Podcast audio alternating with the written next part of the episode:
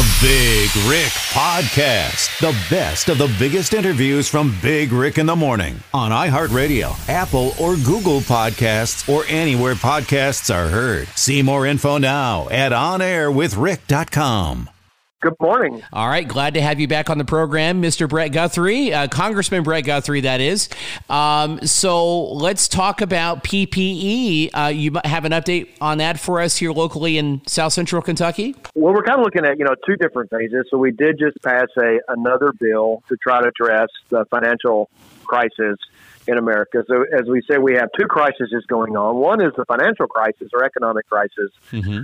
that businesses are facing because of the reaction to the healthcare crisis that people are facing with the, the COVID virus. And so, the last bill we tried to pass, uh, that we did pass, that what we're addressing is particularly small businesses that are shut down or have seen a significant decrease in their business because of the reaction to the COVID virus. And so that was the, per, the PPP program, the payroll protection program, that any small business, hopefully by now, has has received their loans or in the in the system. But it's where a small business person would go to their banker. It's not a government agency because we just thought that would overwhelm. Which we have four thousand banks nationwide in the system, and it took a while to get all of them in. I couldn't imagine 1.7 million small businesses who got loans in the first round trying to work uh, the federal government trying to work with them. So we set it up the right way through banks. So if you're a small business and you are being affected by the COVID virus, go to your banker. And what the program does, and I think if most people are in it now, but I'll explain it again, is it allows you to keep your employees on payroll. So you can get a loan from your bank to pay, make your payroll. And you can also, so 75% of it has to go to payroll. And then you have 25% you can use for things like utilities, um, interest on mortgage, It's not uh, not anything on your equity, and or rent if you rent for your business. And so it helps. The idea is to, to help small businesses bridge the gap. It helps them with their expenses. If if we didn't do this, then then employees would be on unemployment. And mm. so we want this program so they can stay on the payroll, so they can be easily recallable. So as things are starting to open up again in some other states, ours uh, over the next few weeks, it appears the governor's making some orders to let people get back to work over, through the month of May, which we're now in. So hopefully we'll get people uh, back to work. But that program is up and running. So if a small business is listening to this and said, "Hey, I've, I've been affected by COVID. I'm a small business," call your banker and tell them you're interested in the Small Business Administration's payroll protection program, and that should uh, the banks, every bank in our area that I know of is familiar with it and either participating or referring their customers to a bank that is. So uh, I don't know if you can answer this question or not, but uh, just a quick follow up question. Um, I saw news yesterday that uh, Fruit of the Loom is going to be laying off 500 employees or furloughing them. Um, I, I, know that the PPP program is aimed at small businesses, but at some point, is Congress going to address some of these mid size or larger companies who have to either lay off or terminate positions because of what's going on right now? Well, there there are other programs for um, those kind of businesses that that were put into place. So the PPP is more focused on small business. Okay. So a company like Fruit of the Loom that we're so proud to have headquartered in our district. So the bigger companies have other programs that they participate in, and there were some that kind of cross over. You'll see big brand names, mm-hmm. and I think one of the big ones is like Ruth's Chris that you saw but their stores may be owned by individuals. Um, I'm in my Bowling Green office now. I can look out and see a courtyard by Marriott. So Marriott, as a corporation, can't participate in the PPP. But the people who own this courtyard, it's not Marriott; it's owned by local people. A franchise, you know, and the people, yeah. and the franchise. So the people that work for their, you know, the, the people that, that are the housekeeping, the maintenance, the front desk. Those, the, the, I think there's a little Starbucks in there. The people who work in those offices, those kind of work, don't work for Marriott, they work for a local franchisor. And so those can participate in it as well, as long as your franchise, you don't have enough franchises to put you over 500 employees. So you'll see a lot of headlines through the news with, uh, with big names, all this company's getting this, but a lot of it's small local business people that just have a franchise. And unfortunately, news doesn't do its homework a lot of times to go deep enough to present that. But that's where we are. So you get phone calls, how come so and so got this, but a small Business yeah. can't. Well, small businesses can. That's why we just put more money into the program and uh, and so everybody should everybody that qualifies that needs the loan and qualifies for the loan should be able to uh, have the loan, regardless if a Marriott franchisor gets it or not. The small person should have it too. I did have one question that just popped up in okay. my mind before we get to that, and that is the meat shortage. I know uh, Trump signed a, an executive order, but uh, do you do you know if that's going to have a big effect here regionally for us or not? It, any information there? Well, the, what the president wanted to make sure is that local and state uh, officials didn't go in and shut down meat plants and or food packaging plants, and so he has the order that they remain open. There's a couple of uh, packaging plants that I'm going to be talking with the next couple of days to make sure they know what that means. Uh, th- what the president said that that he's taken national authority that they are essential, they are to stay open, they're not going to be shut down, and so that should keep the meat um, issues moving forward. That we have to look, I think, in the long term about the fact that our meat industry is consolidated into a handful of big uh, packers, and a lot of it's regulatory, where the small guys can't keep up with the federal regulations coming down. So they sell out to bigger people, and a couple of them are foreign owned and so we there's something we're going to need to address. Um, I don't see that um, there's going to be a meat shortage as as in the immediate time frame, but usually when somebody starts talking about it, then it creates it can create a shortage by just the fact that you talk about it. But I'm going to be talking to some meat packing people to make sure the supply chain is is full. That's what the president wants to make sure that our farmers have a place to take their hogs and cattle and chickens and that people have the opportunity to buy and consume those. But the problem that's gotten into agriculture isn't so much the availability of food as the way it's been distributed. Most, you know, half the people eat out on a regular basis. So I was on a phone call with agriculture people yesterday and said a lot of people in the vegetable world, one, they have they half their vegetables are shipped to grocery stores for individual consumption, but most of the system is set up for bulk shipping. So they ship bulk vegetables. They go through a warehouse that they bulk and they ship them to food chains in, in bulk distribution. So the, the issue is not necessarily the food being available, but just getting it to the right place at the right time.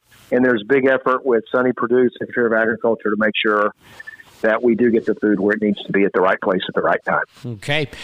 Congressman Brett Guthrie is on the hotline right now. We're talking coronavirus and its impact on South Central Kentucky. Uh, Congressman, you, you, you, know as anybody, we've seen a big spike in cases in Warren County. Also, Butler County and Simpson County have been dealing with this for about six weeks now. Um, so let's talk healthcare real quick, uh, which is your specialty. Uh, no vaccine in the short term uh, future right now, but do you have any updates on on where we're at with that and and uh, also maybe an update on expanded testing in South Central Kentucky too. Okay, so the, the two things with vaccines. One, it is possible, and a lot of scientists want to say want to hedge it when they say that. So I'm, I've talked to scientists that it is absolutely possible that we could have a vaccine, but it won't be to the end of the year. Okay. And the, the issue is you've got to make sure you have tests. You don't want a vaccine that might, in theory, and they start producing it, kill COVID but cause other problems, uh, respiratory, heart problems, other kinds of things. They got to make sure that it's safe.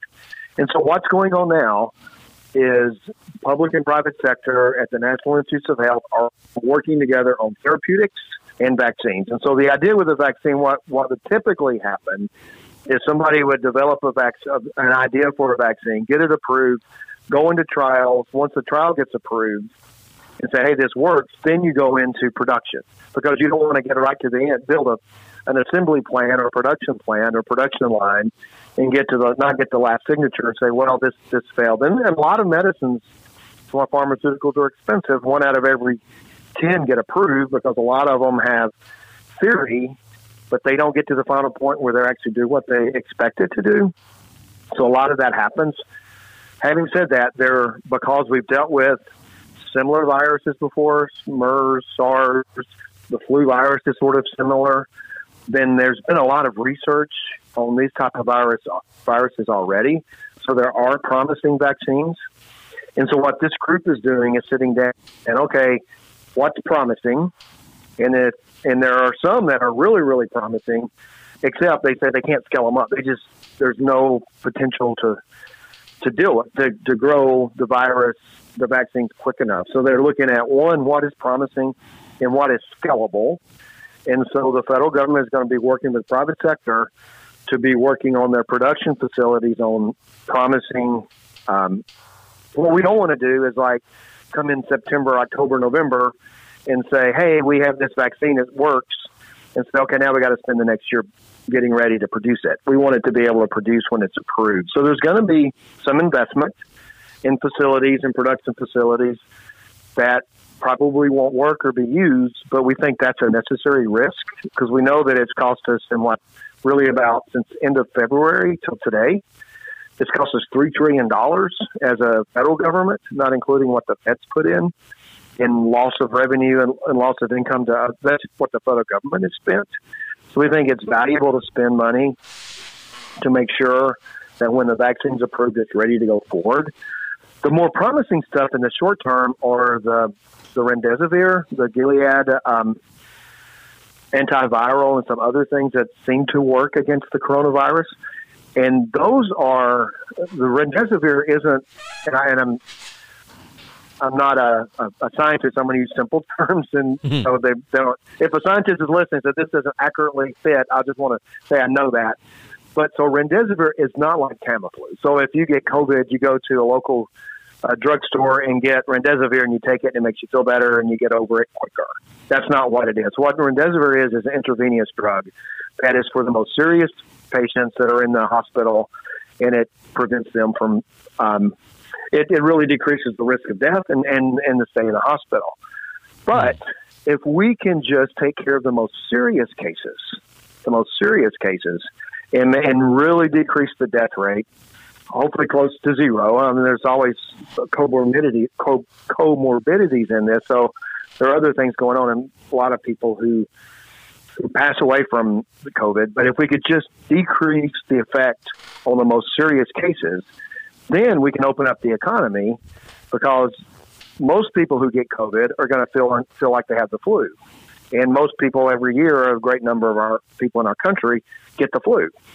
So if we can decrease the death rate to closer to the flu levels, then we, I think we could have an economy working like we do in flu season, and that's what we're trying to get to. So remdesivir is very promising in that. It's had uh, enormous success in its first trial to the point where they're giving the people in the control study that didn't, that got the placebo remdesivir. And so this could, these are the things that really get us to opening the economy back up for. So you, no, nobody wants to get COVID. But if you walked outside and says, I'm going to go into an environment where I'm going to be around other people, and if I get COVID, I'm either going to, one, feel like I have the flu. If it affects me worse than that, like it is, like COVID does, then I'll, there's remdesivir that's going to prevent me from being in, on a ventilator and passing away. Then I think the, the risk starts getting mitigated, and we can get our economy working and people back up and running again. And the, the one thing that's, that's that's promising about this virus, if there's any, that's a, um, I say that around quotes, is that it doesn't appear to mutate as the flu does. So we we have flu season. We take a flu shot. We develop a vaccine for the next year. The flu virus viruses want to survive like everything else. Figures out how to mutate, and so it's less effective.